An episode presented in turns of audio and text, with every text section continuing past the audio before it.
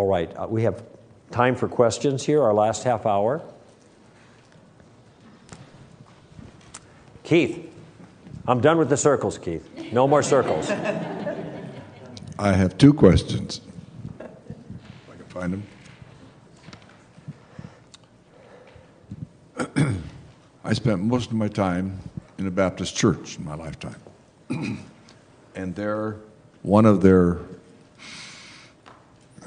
don't know what you call them, but it's, it's a, uh, a standard that they go by. And Standard, that is okay. they believe that the individual makes his own interpretation.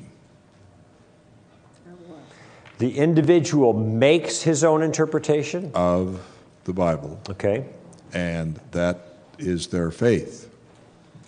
okay. Do you want me to comment on that? Mm-hmm. Okay, that would be the first question. All right. the- he's got another question, so he's not going to give that mic back to you. You can't have it.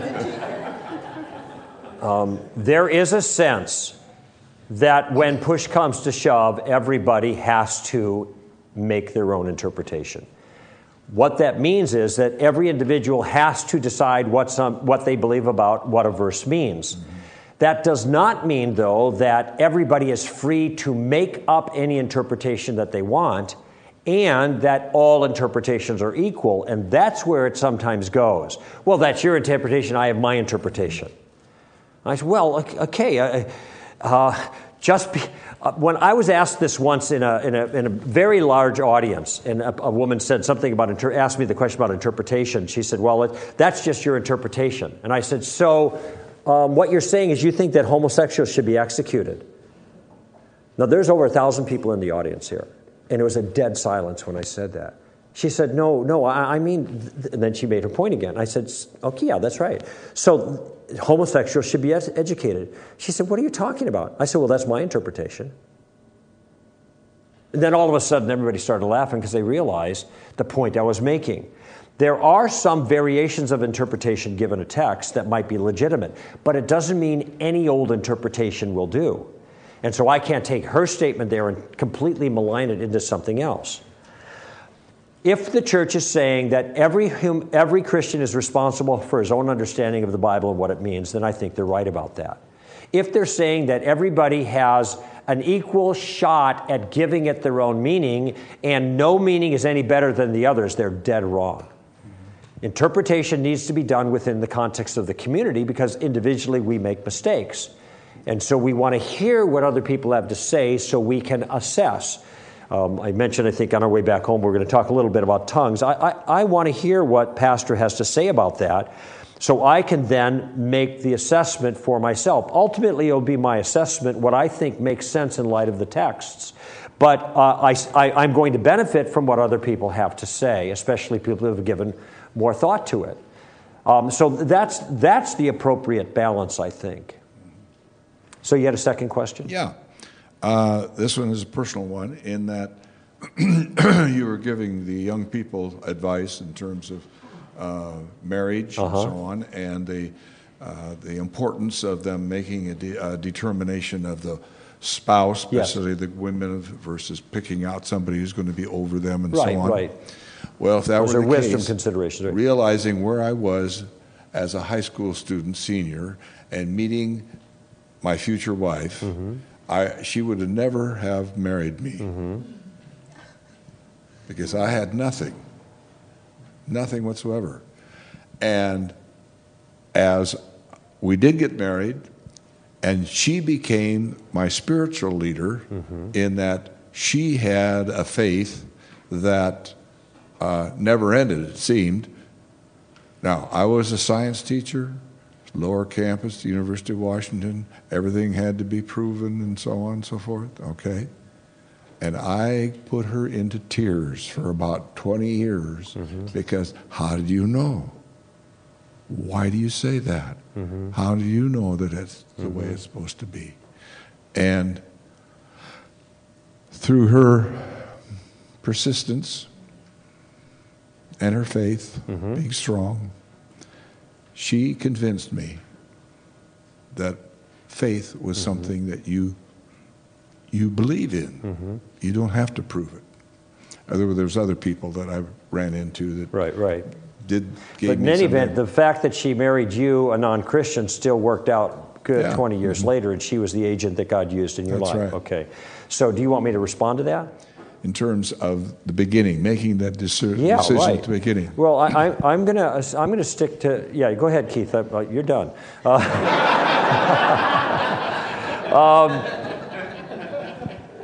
look, at I'm going to stick to my guns on this one. God can take any bad situation and redeem it.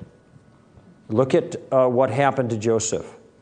Uh, Joseph had a lot of bad things done to him. Were those bad things redeemed by God? Ultimately, yes. In God's sovereign purposes, God arranged for Joseph to be the savior of the very people that rejected him. Now, do you see a type of Christ in there? But, in, but does that, the fact that God took the bad stuff and made good out of it, does that mean that the bad stuff wasn't still bad? It was still bad. God can take wrong decisions. And it's interesting in your testimony, though. You made this woman miserable for 20 years In the spiritual life. in her spiritual life. But uh, so she suffered for you. And as it turned out, through her godliness and prayers, God rescued you out of that. But, um, but uh, and so you got the good end of the deal, you know, not her. It's like the guy who said to his wife, Why did God make you so stupid and me so smart, you know? And the wife said, Well, God made me stupid so I'd marry you, and you smart so you'd marry me, kind of thing. So, um, but, but strictly speaking, that was the wrong choice. The problem with testimonies like this is it's good because it turned out good and God rescued that. The liability is other people will hear that and say, well, then it'll work out good for me if I disobey God and I marry a non Christian. And there, for every one of these testimonies, there's 10 testimonies of miserable lives of hardship and difficulty as a godly Christian woman tries to raise her children and pursue her relationship with God in the face of the resistance of her husband. So it is never a good idea to disobey God on this, even though thankfully in your case and wonderfully God has, has come in and ma- taken something that didn't start out right and made it good. And that happened. I had five boys, and I didn't. I was not there for the five boys. Mm-hmm. Yeah, okay. Thank you, Keith. Yes? Do you have some um, colleges that you would recommend? Yeah. Where um, Ken Ham's Yeah, I, I band can. And, there, and I, I, I will. Biola didn't make the list for Ken Ham. Biola's Ham's. on the list. There's no question. Biola is on the Yeah, list. but um, for Ken Ham's listing of answers in Genesis, he's a creationist, seven day literal. Yeah. Um, he wrote the book Already Compromised. Yeah. And okay, okay. and so Biola. Sarfati did- wrote that. Huh? Sarfati wrote that, not Ham. Ken Ham and Be- Britt Beemer. Oh, okay. Well, there's a book called uh, Refuting Compromise, also written by Sarfati. But go ahead on the same issue. Okay. About Yeah, Ken Ham's going to have he's going to have a different list because he he he has a different list of things that he thinks are important. Okay, um, uh, young Earth creationism is not on my list for colleges. What the college believes about evolution is, and so I say that there are five that there are four things that you need to look for. You need to ask with regards to the Christian university that you send your child to. The first, the first thing is their view of, of Scripture. And I'm looking for something like inerrancy. If your school is not an inerrancy school, then this is a problem, okay? And this is a descending importance, all right? The second thing is the Great Commission. Does the ch- school teach pluralism or inclusivism? That is, does it teach something other than you have to have faith in Jesus in order to be saved? And by the way, you can't just look at the statement of faith, you have to look at what's taught. Because at Azusa, for example, where I graduated from in 1976, uh, they have a glor- uh, just a pretty good statement of faith, but they don't practice it. The t- professors don't do what the statement says. And it's very left leaning now in its politics and its understanding about things, celebrating same sex marriage and the like. So you've got the authority of the word, you have the, the Great Commission. Uh, the third thing is their view about, uh, about uh, evolution. And if they are, and I'm saying, if they're theistic evolutionists, then that's a bad mark as far as I'm concerned. Now, many of you might want to say they, they, if they're not, they have to be young earth creationists. Okay, that might be your standard, certainly as Ken Ham's. However, I will just make an observation about this, not taking sides on the issue, but there's been a very unfortunate thing that, that has been promoted, promulgated that is a, that is a, is, is a, is an embarrassing mistake and it, that doesn't have integrity and that is the characterizing of people who do not believe in young earth creationism as evolutionists. I have run into this time and time again, and that is just rank dishonesty because the people who do this are in a position of authority to know the difference between young earth creationists, old earth evolutionists, and old earth intelligent design. I'm not saying who's right and who's wrong. I'm just simply saying you cannot misrepresent somebody else's view and say if you believe in old earth, you must be an evolutionist. That is dishonorable. Even if the old earth intelligent design people are wrong, you cannot mischaracterize their view. That's called straw man, and this is done all the time. And I was actually on a TV show once, uh, and, and uh, there were a number of us. I was actually the only, in that particular show, Old Earth guy, and we were all really campaigning against evolution, which made us, uh, we had a united front, and that was good. And that's the way I like to work with people who don't agree with me on this. Fine, I'm not going to fight with you. Let's beat up on the bad guy. Let's beat up on the evolutionists. And so I had this delightful guy. Who's the, who's the Dr. Dino guy? Do you know who Dr. Dino is? He, uh, not Ken Ham, but I thought you guys would know that, you know. but this guy's in jail right now, actually. Anyway, it was his son that was there. And this guy was the most delightful man. I had so much fun with him. I really liked him. And I said, next time you're in LA, let's go out for dinner, you know, hang out. I like this guy a lot. And we got along great. He's got a, a, a, young earth creation ministry down in Florida. And so um, I was sitting, and so we were sitting there in the green room watching another, another two people that were on the air at the time. And somebody made a comment about theistic evolution. And he leaned over to me, very friendly, and he said, uh, he said, you, you that must be you then, right? And I looked at him, I, was, I, I said, why would you think I'm a theistic evolutionist? And he said, because you're old earth. And I said, brother, shame on you. You're getting up on the TV representing a point of view. You're a leader in this, and you don't know that there's a third group of people that are people who are old earth creationists? Intelligent design? Now, he took it really well, and I was friendly with him, but I said, Look, you got to get this straight. Now, it doesn't mean I'm right, it just means you have to know the field and you have to represent the opposing view accurately. So, that, that, that theistic evolution is off the chart as far as I'm concerned, okay?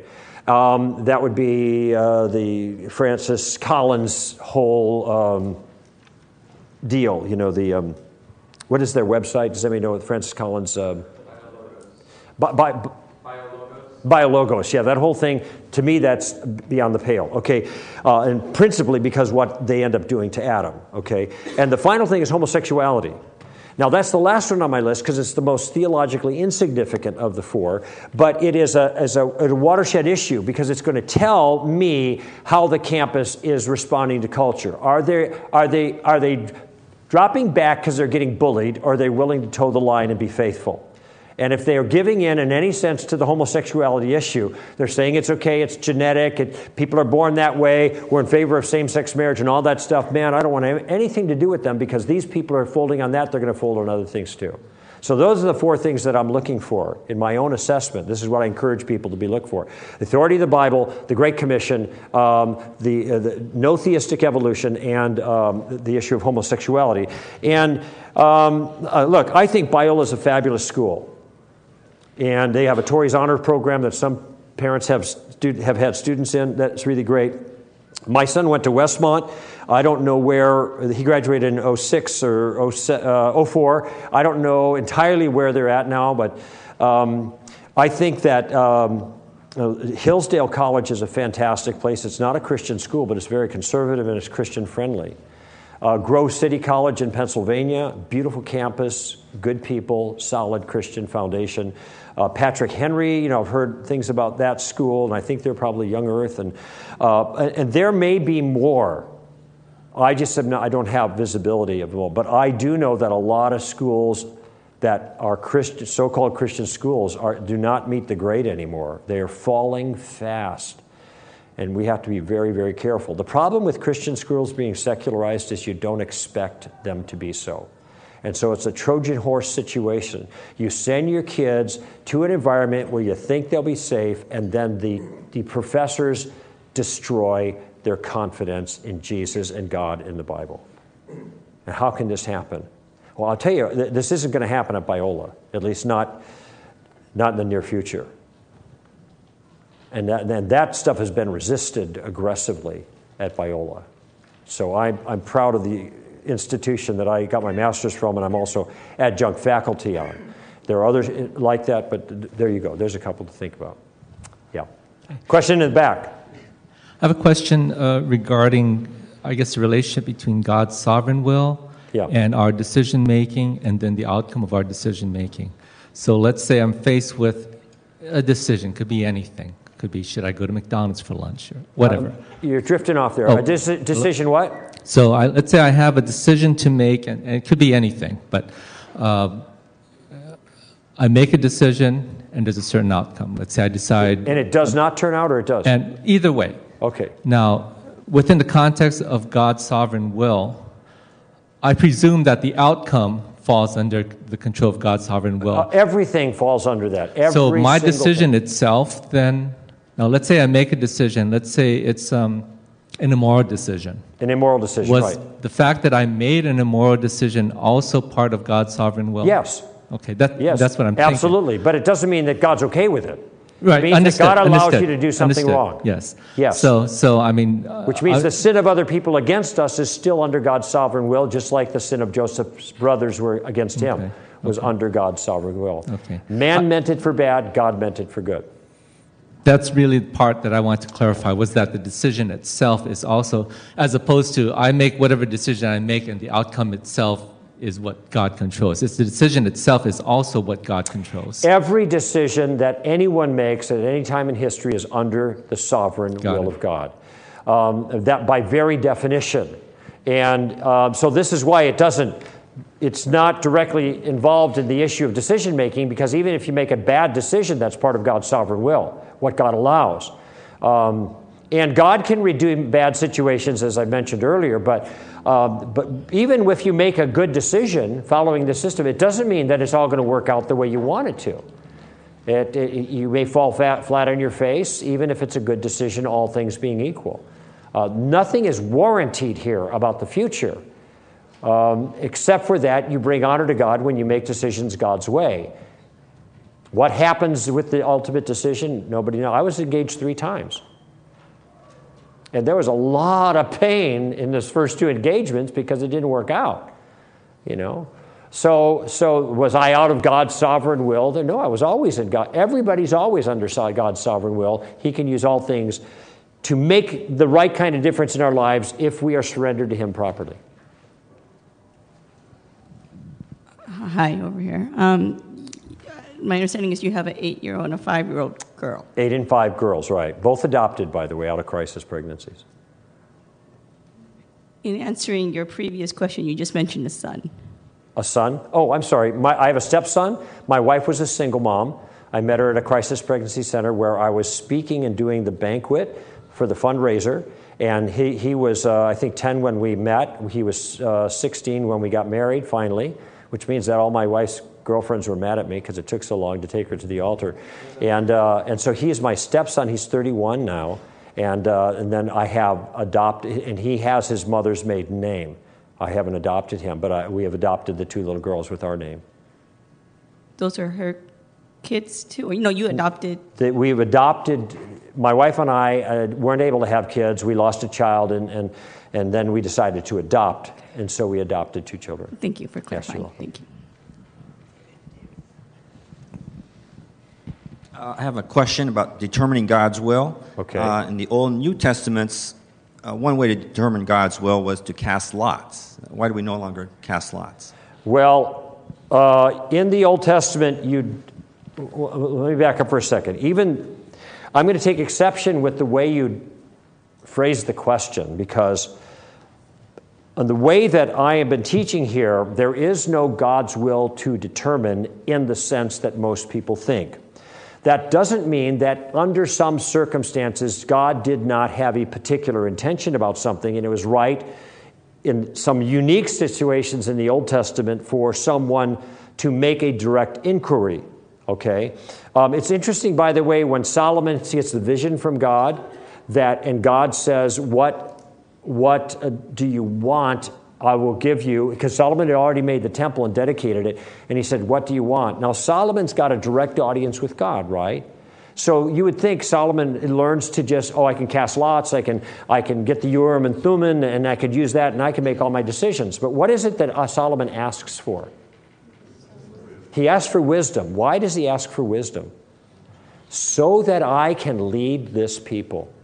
See, even Solomon understood that unique circumstances of revelation were not the standard way to lead.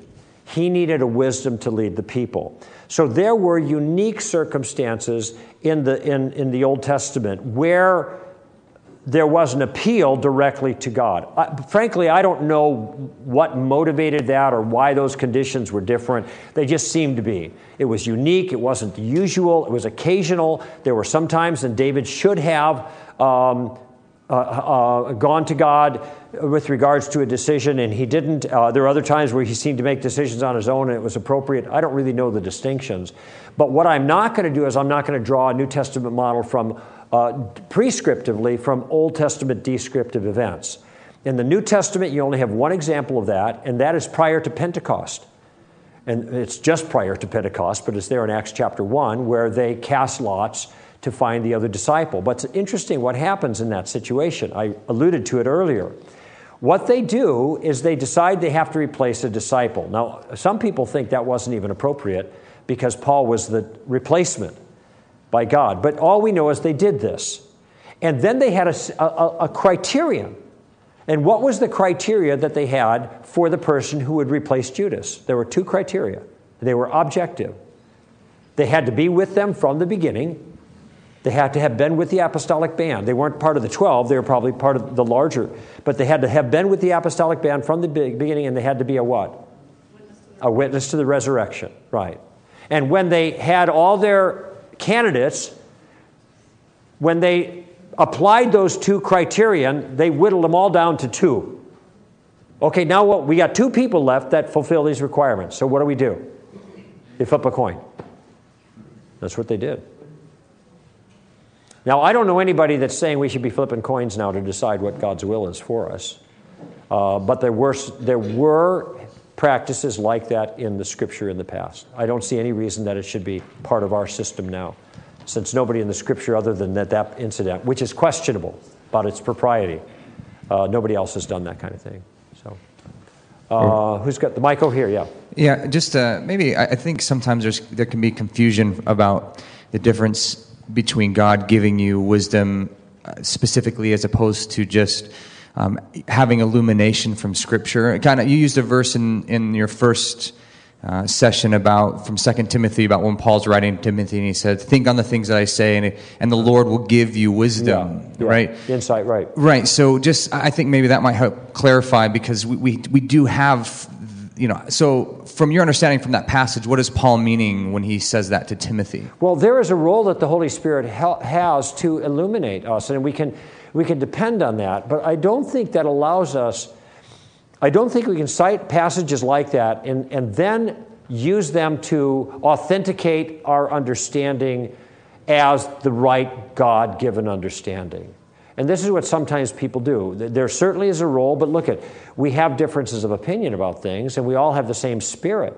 So now what? We can't all be right. Uh, so th- that then we have to adjudicate between ourselves and then trust the work of the Spirit in, in the body. Uh, it, it, it seems like an imperfect process. I mean, it is.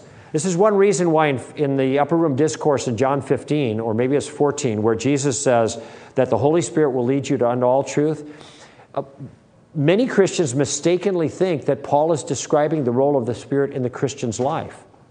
Now, I just want you to think about this because they think, they say, look at the whole, here's Paul's promise. He will lead us to all truth. So I'm tuning into the Spirit so I can be led to all truth.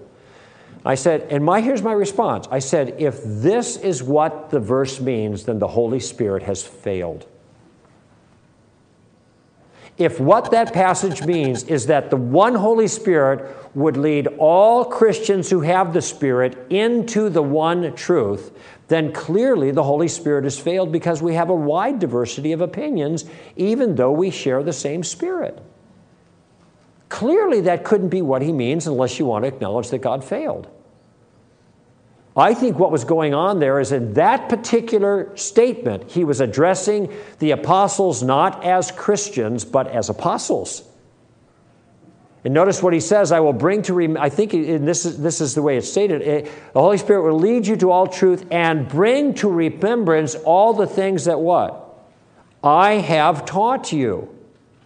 So he is talking about a unique group of people that was trained specifically by him, who he is giving authority to speak for him. And isn't our doctrine the analogy of faith in Scripture? That the Scripture is not going to contradict, that Paul had no more of the truth, or le- Paul was no more or less accurate than Peter or John. They all were equally speaking the truth of God and they are not in conflict.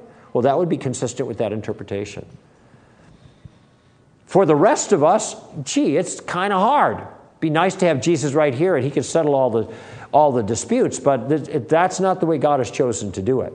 And so I don't think that we can, we can simply claim, well, I've bought the enlightenment of the Spirit, and the Holy Spirit has led me to truth on my opinion, and in virtue of my confidence of that, then you have to believe what I believe. The only way I can legitimately appeal to you is from the meanings of the words in the text in sentences and paragraphs, flow of thought, because that's the way they were given. Okay, okay one more question. I have a parting word for you, so after I answer this question, lunch is an hour long, so there'll be plenty of food. It's a quick question about prayer. Uh, you know, Matthew Lord's Prayer talks about, you know, thy will, will be done. Yes. So what's, when that will, what's that referring to? Is it referring to his sovereign, God's sovereign will? Okay, keep going. How does he, thy will be done what? On earth as in heaven? As it is in heaven. In what, heaven. what will of God is, is, do we have to pray for God's sovereign will to be done on earth? No, God's sovereign will is always accomplished, it's guaranteed by God. So the other will that we know of from the scripture is not sovereign will, but what? Moral will. Is God's moral will done in heaven? Yes. So it's a request that God's, more, I'm going to put the adjective moral because I think that's the only category left. God's moral will be done here on earth just as it is in heaven. This is a request for righteousness to manifest itself here on earth. Okay? That's what I think it is. I don't know what else it could be, frankly. You see how process, by process of elimination and a closer look at the little larger context, it helps us to solve that problem. Okay?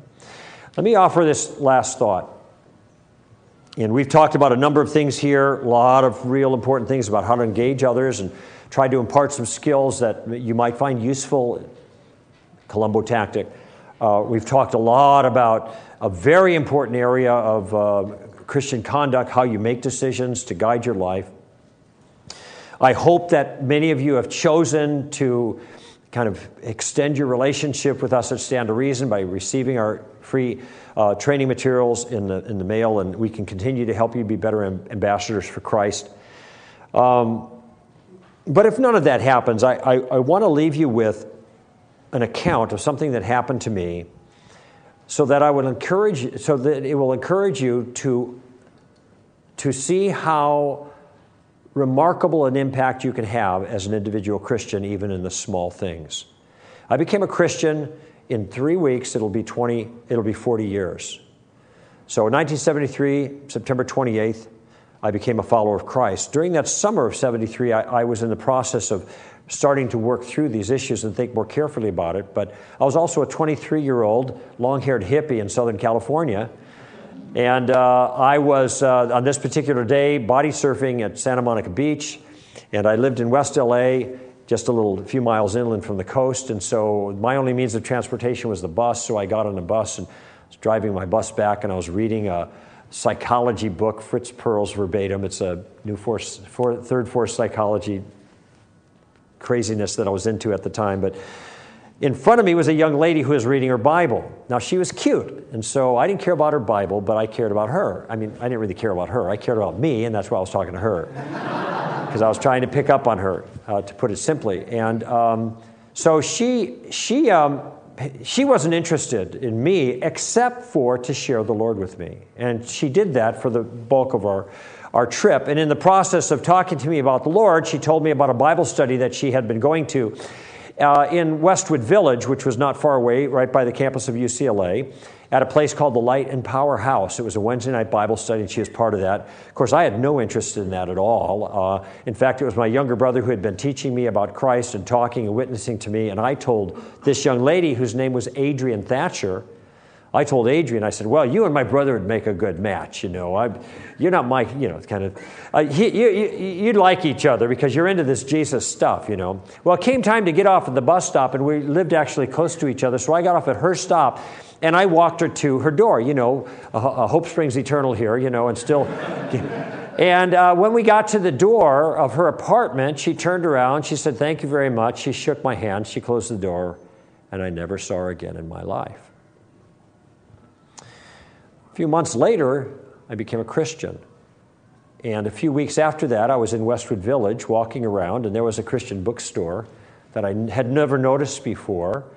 And so I thought, oh, you know, fear of the Lord is the beginning of wisdom. Oh, and I looked at the books in the window. Wow, Christian books. These guys are Christians. So now I'm a brand new Christian during the Jesus movement. And I don't know, some of you remember the Jesus movement, but when, when it was just the nature of things that when when uh, you became a Christian, it was almost like you got like charged with electri- electricity and struck by lightning. You know, I'm a Christian, hallelujah, you know, that kind of thing. Wild and crazy time. So I walk into the store, I'm all jumping around, and I asked the young lady, I said, Is this a Christian bookstore? She said, Yes. I said, I'm a Christian. And, and um, her name was Bonnie Bretz. I told her, I said, Do you know anything about this light lighthouse Bible study or whatever around here? And she said, Oh, the Light and Powerhouse. I said, Yeah. She said, I live there. Really? What's that? She said, It's an old fraternity house that's been converted into a school. They have a men's wing and a women's wing, and we, we study the Bible during the week, and we have this public Bible study on Wednesday night. And the following Wednesday night, I walked in and I sat down and I went to that Bible study. And that was the first Bible study I'd ever been to in my entire life. Now, this was in uh, early uh, uh, October mid October, 73. By February 1st, I had moved into that house. And I lived there for two and a half years.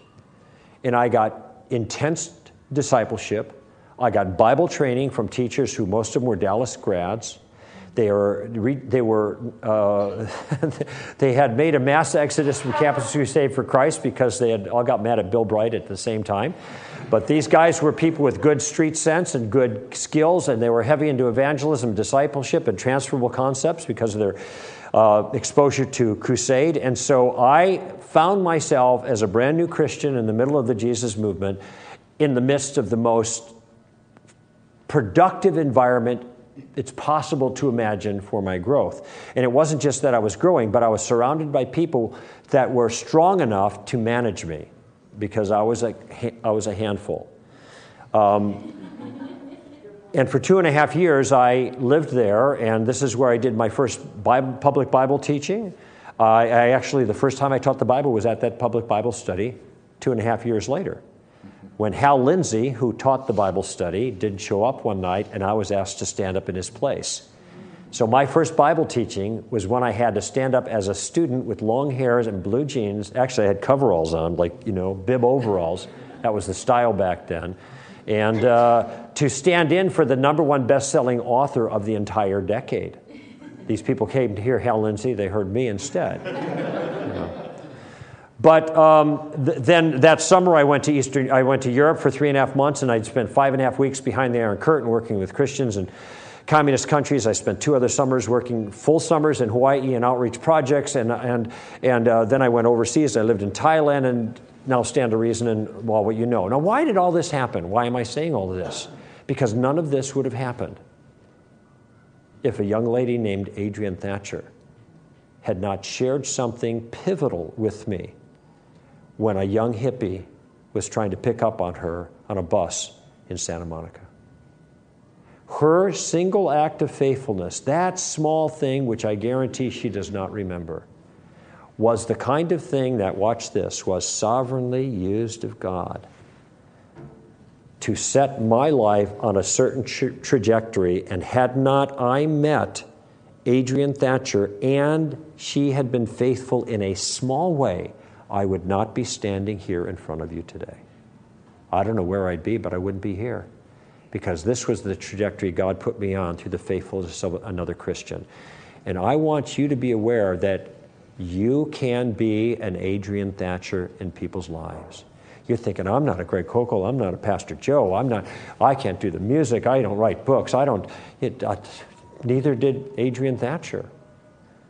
You have no idea how God is going to use the small acts of faithfulness in your life. You commit yourself to be faithful in small things and let God take it from there. And with that, I'm going to thank you so much for sharing this time with me and being part of my life for the last three days.